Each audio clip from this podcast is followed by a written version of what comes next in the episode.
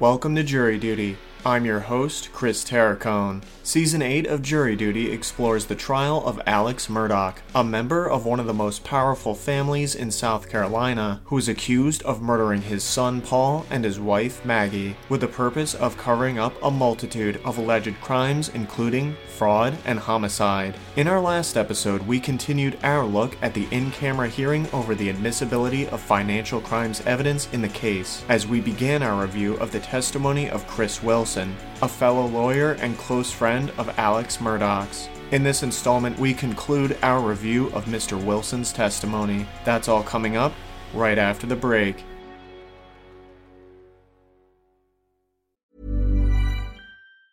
Everyone knows therapy is great for solving problems, but getting therapy has its own problems too, like finding the right therapist, fitting into their schedule, and of course, the cost. Well, BetterHelp can solve those problems. It's totally online and built around your schedule. It's surprisingly affordable too. Connect with a credentialed therapist by phone, video, or online chat, all from the comfort of your home. Visit betterhelp.com to learn more and save 10% on your first month. That's BetterHelp, H E L P.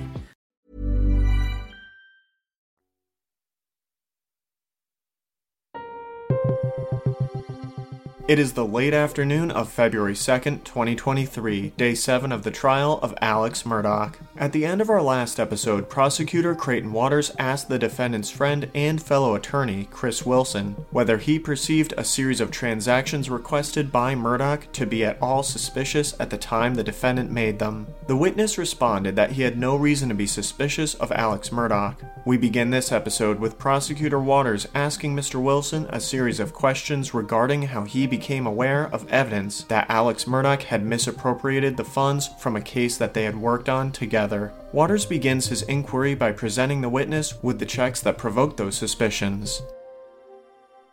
All right, I'm going to show you what's been marked as 347 and see if you recognize that document. Yes, sir. The first check is a check that was made in May of 2021, May 13th, uh, to Peters, Parker, Murdaugh, Eltzroth, and Detrick for $14,619.13.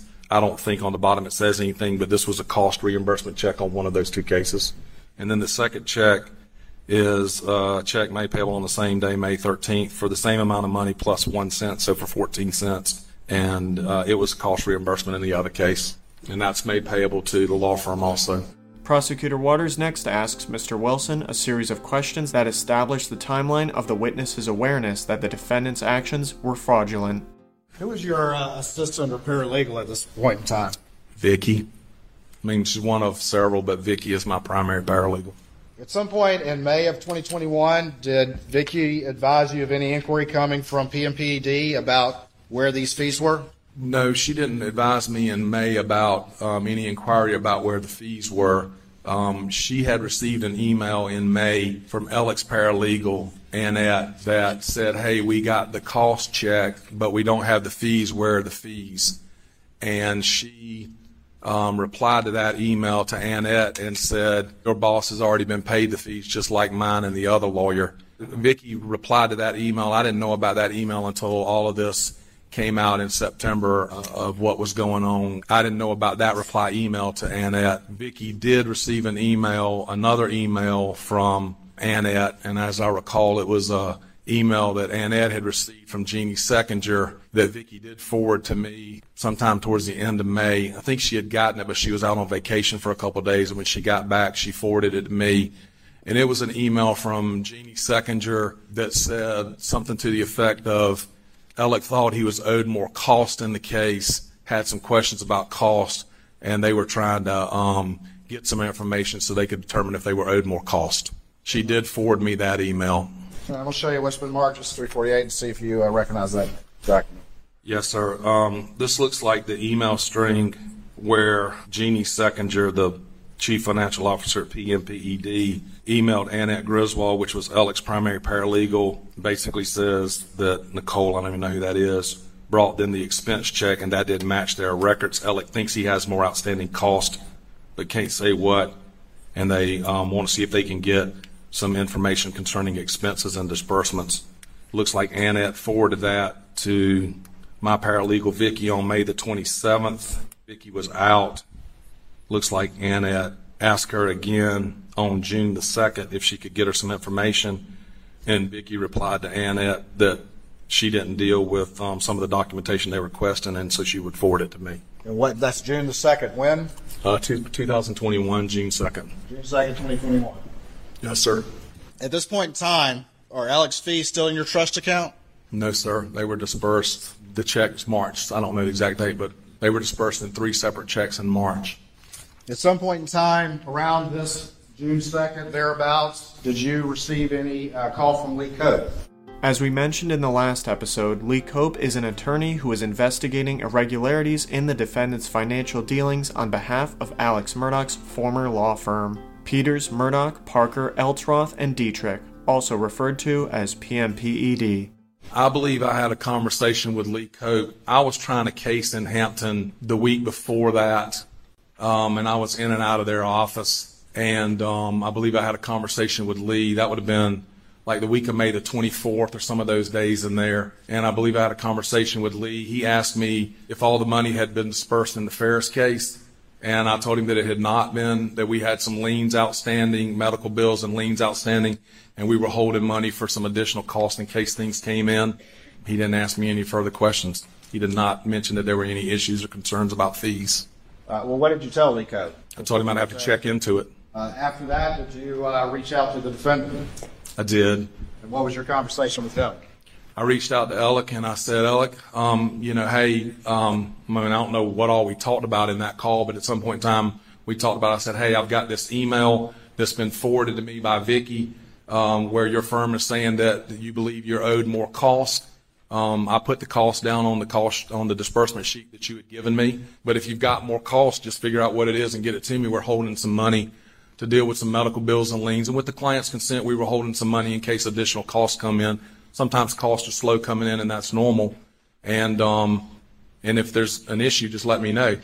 Um, he said, you know, I'll check on it, or there's not an issue, or I'll check on it. And I said, hey, this is the case that I disperse the fees to you, you know, per your request. Um, is everything all right? And he said, yeah, I just got to make sure they know it's on the books the right way, and that this is the case that that we've already worked out um, the the put it on the books. Did he tell you he had structured those fees and annuities as he had told you before? Yeah, that he had put them in the annuities. Put them in the annuities. Firm's going to make sure they're on the books. As far as I knew, the firm was aware that the monies had been paid to him, that he was putting them into annuities, that they would um, credit him as already having been paid, and they would account for that whenever or however they split up money. Clear, those funds were not in your trust account. They were gone at that point. Yes, sir. They've been gone since March or whenever those checks were cashed after I wrote them in March. $792,000. Yes, sir. Hey, Dave. Yeah, Randy. Since we founded Bombas, we've always said our socks, underwear, and t shirts are super soft. Any new ideas? Maybe sublimely soft. Or disgustingly cozy? Wait, what? I got it. Bombas. Absurdly comfortable essentials for yourself And for those facing homelessness. because one purchased equals one donated. Wow, did we just write an ad? Yes. Bombas. Big comfort for everyone. Go to bombas.com slash ACAST and use code ACAST for 20% off your first purchase.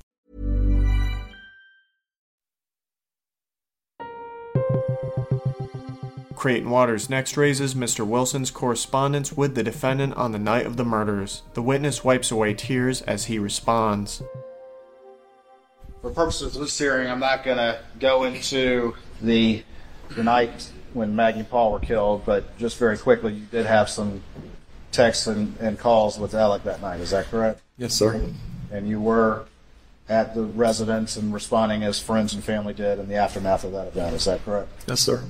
A few weeks after the murders, did you uh, have another conversation with Alec, asking him if everything had been handled with the firm and those fees? Yes, sir. I don't remember if it was two weeks or three weeks or what it was. I mean, everybody was destroyed. I don't think anybody was focusing on that. I know I wasn't, but at some point in time after that, I just said, "Hey, is everything all right with the, you know, contact I got him with those fees?" And he said it was. Waters moves on to ask Mr. Wilson about conversations that he had with Alex Murdaugh regarding the fees that the witness had previously disbursed to the defendant. At some point in mid July 2021, or a month after the murders, did Alec call you up and ask you anything about these fees? He did. Tell me what your conversation with Alec was about these fees. He contacted me and said that he was not able to structure the fees the way that he thought he was going to be able to do, that he had messed that up, and that the fees needed to be paid to the firm, and they needed to go back through my trust account. Okay. And what did you say at that point? I didn't, I, I didn't see anything that caused me any red flags or anything, and felt like if that's what had to be done, that the fees had to be paid to his firm and needed to go back through my trust account. He could send me the money, and I could run it back through my trust account and then pay it to his firm. So he's promising, he's saying, I will send you the money back. Is that correct? Yes, sir. Did you ultimately receive any funds? Six hundred thousand of the seven hundred ninety-two. You only received 600000 Yes, sir. And how did you receive that? Do you recall? I think it came in two different wires, uh, wires, excuse me, that either came on the same day or on back-to-back days. Did one of those wires come from Palmetto State Bank for $350,000? I, I believe so. Yes, sir. And that was on, on or about July 15th? That sounds right. Yes, sir.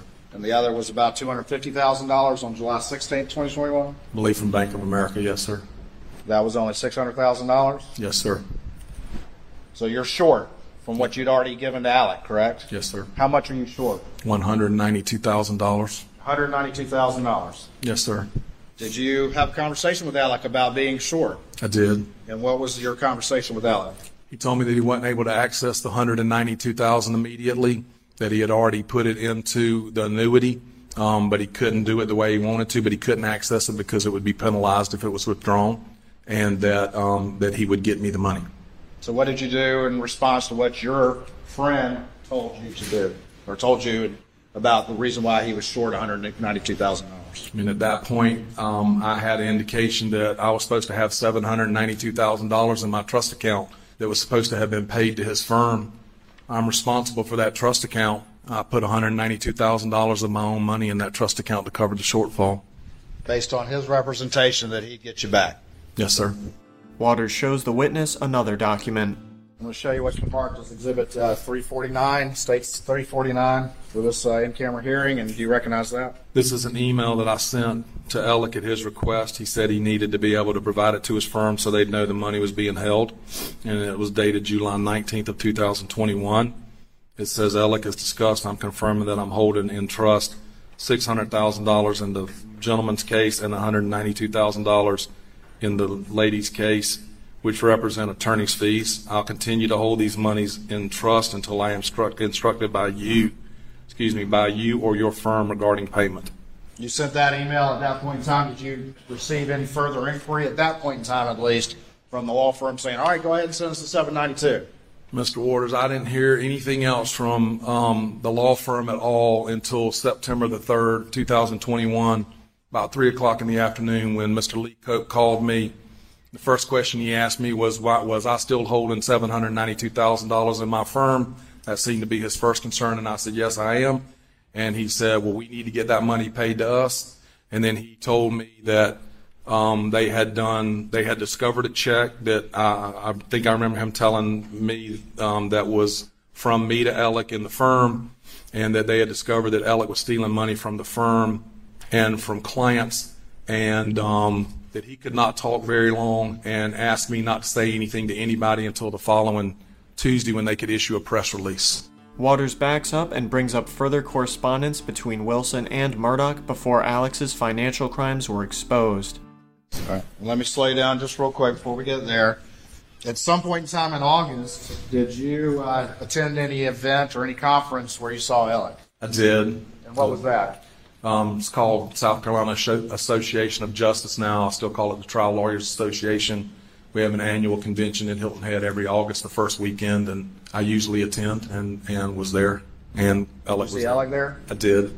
And did you have any conversation with him at that conference about the $192,000 that you covered for him when he was going to pay that back? I believe I asked him about it, and he indicated he was working on it. You know, something, some discussion about his father's estate. You know, his father had just passed, and there would be money coming from the estate, and then with um, with Maggie's estate being tied up, also. Did he say he might sell some property or something like that? I think he did mention that he was working towards selling some property. At this point in time, still with a couple of months after the tragic murders of Maggie and Paul, were you still very sensitive to your friend's emotional health and well-being? Sure. Uh, I mean, we, I didn't push him. Didn't push it. No, sir. At some point after that conference where you asked him about it, didn't want to push him, did you have another conversation with him about when that money might be paid? I believe I did, yes, sir. Creighton Waters next shows Mr. Wilson a crudely handwritten document. All right, I'm going to show you what's been marked as States 350 for this hearing. See if you recognize that. I do. Tell me what that is.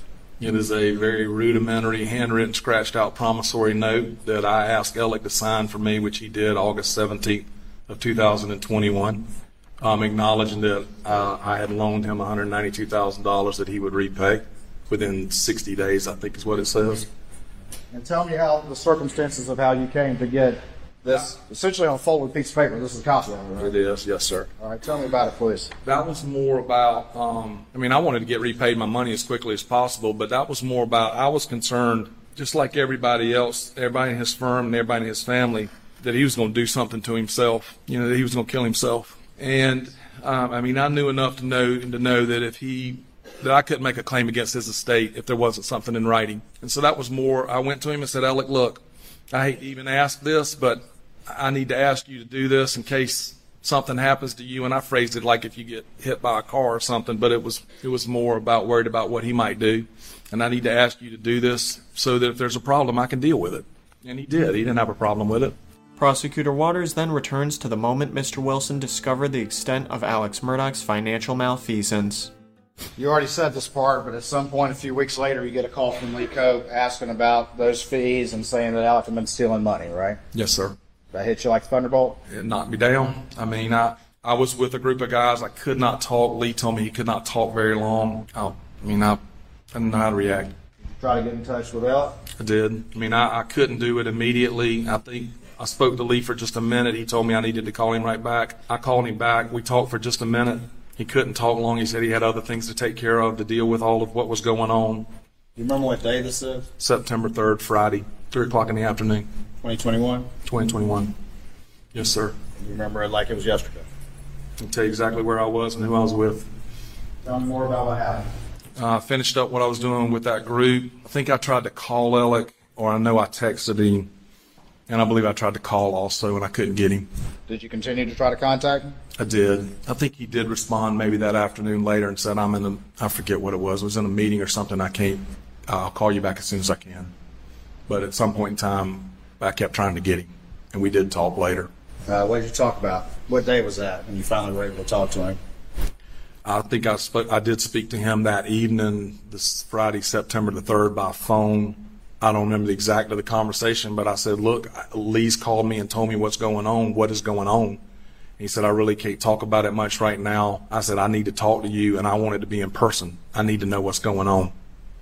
And, um, well, he, he said he would try to meet with me the next morning and, um, um, that he was sorry. I don't remember all the gist of that conversation, but the next morning I tried to call him. I woke up and I started driving towards Beaufort because I thought he was staying at John Marvin's house down that way. And I started calling him and driving his direction. And eventually he called me back and said he would meet me in Almeda at his mom and daddy's house.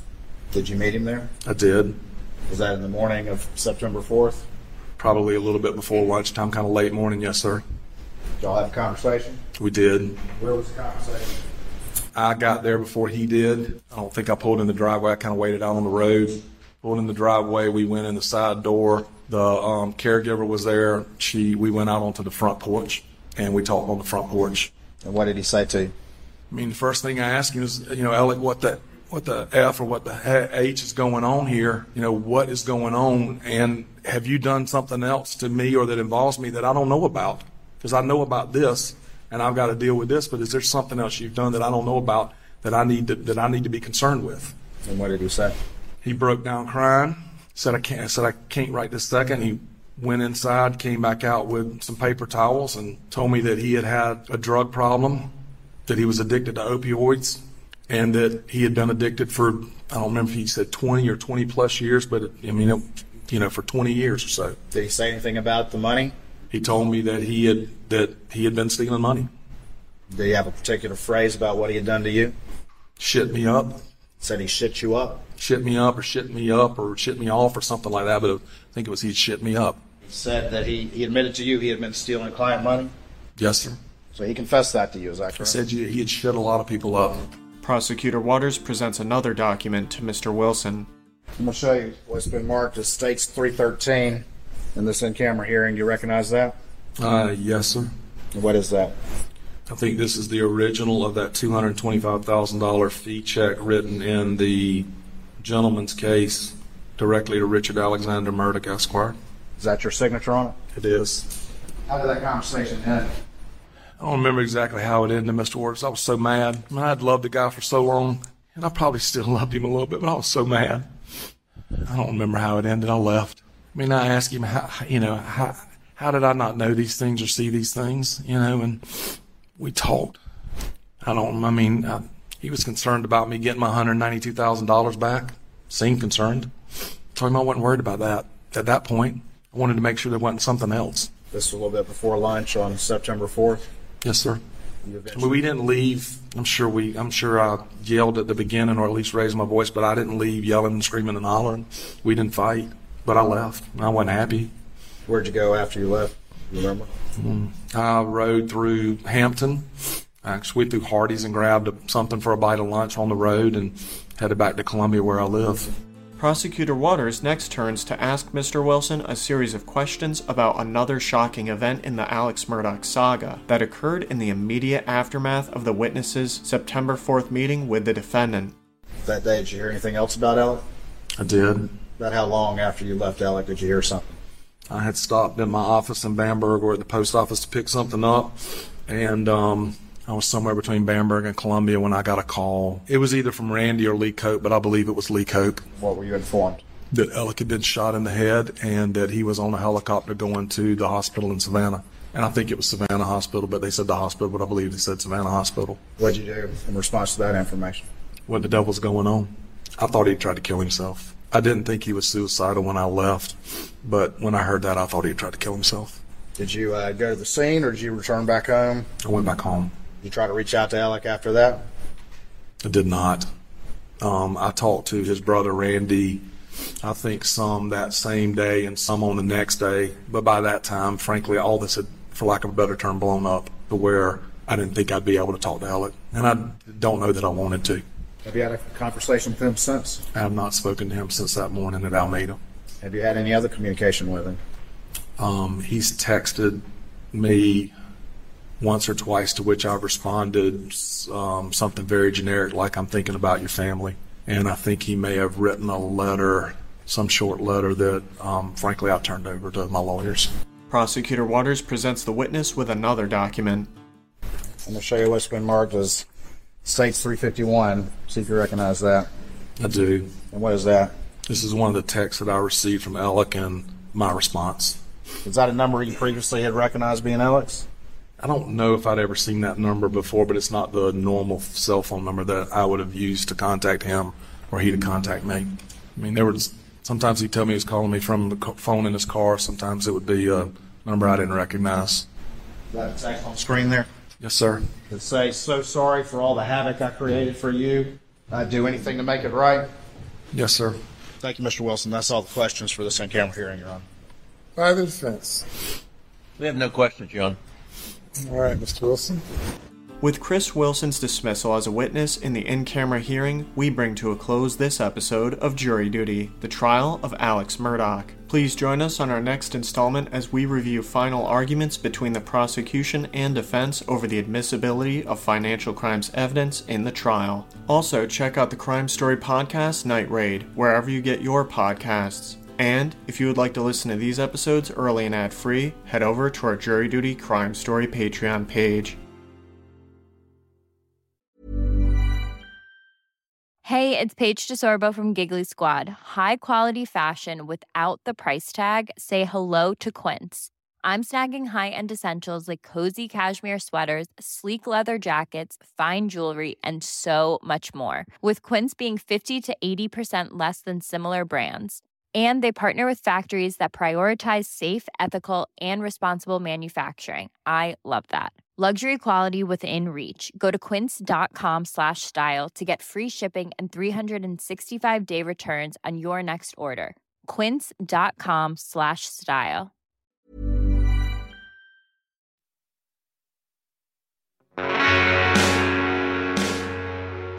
You can find more information about this trial on our Jury Duty Crime Story Patreon page or at crimestory.com. Jury Duty is created and produced by Kary Antholis. It was co produced, written, and edited by yours truly, Chris Terracone. Music for this episode was provided by Strike Audio. Thank you for joining us, and we hope you will come back for the next episode of Jury Duty.